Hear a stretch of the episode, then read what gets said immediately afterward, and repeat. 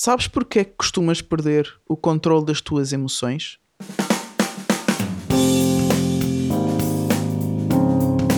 Olá, eu sou a Nádia Tavares. Bem-vindo ao podcast Dream Achieve, onde falamos sobre como alcançar o teu máximo potencial.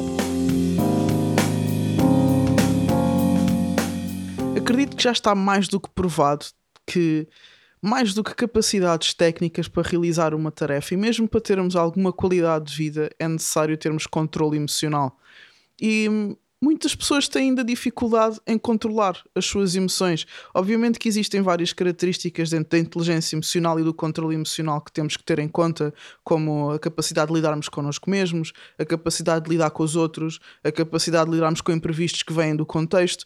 Mas um bom primeiro passo que eu hoje gostaria de falar aqui é pararmos de inventar desculpas. Como é que isto pode ajudar a controlar as tuas emoções? Porque quando tu começas a dar desculpas, a dizer que foi por culpa deste, daquele, que foi por causa daquilo, do outro, que tu não conseguiste fazer uma determinada coisa, tu começas a dar uma grande componente emocional, começas a dar muito espaço para que as emoções andem todas desgovernadas e de uma forma caótica na tua vida.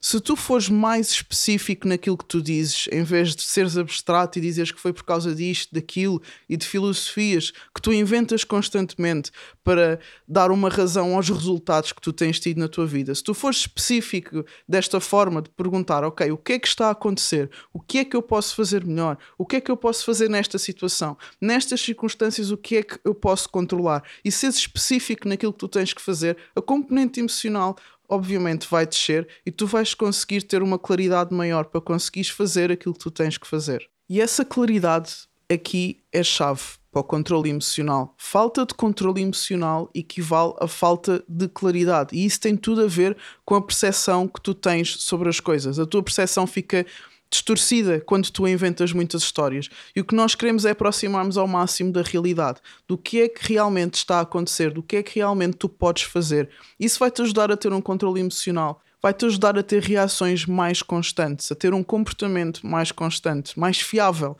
Porque há muita gente que perde relações, há muita gente que perde oportunidades, até negócios, empregos, por causa de uma má reação, por causa da falta de controle emocional. Então, recapitulando, temos três passos. O primeiro seria eliminar as histórias e desculpas que tu crias, que tu sabes que não são bem assim o segundo passo seria apurares a tua percepção. O que é que realmente está a acontecer? O que é que realmente eu posso fazer?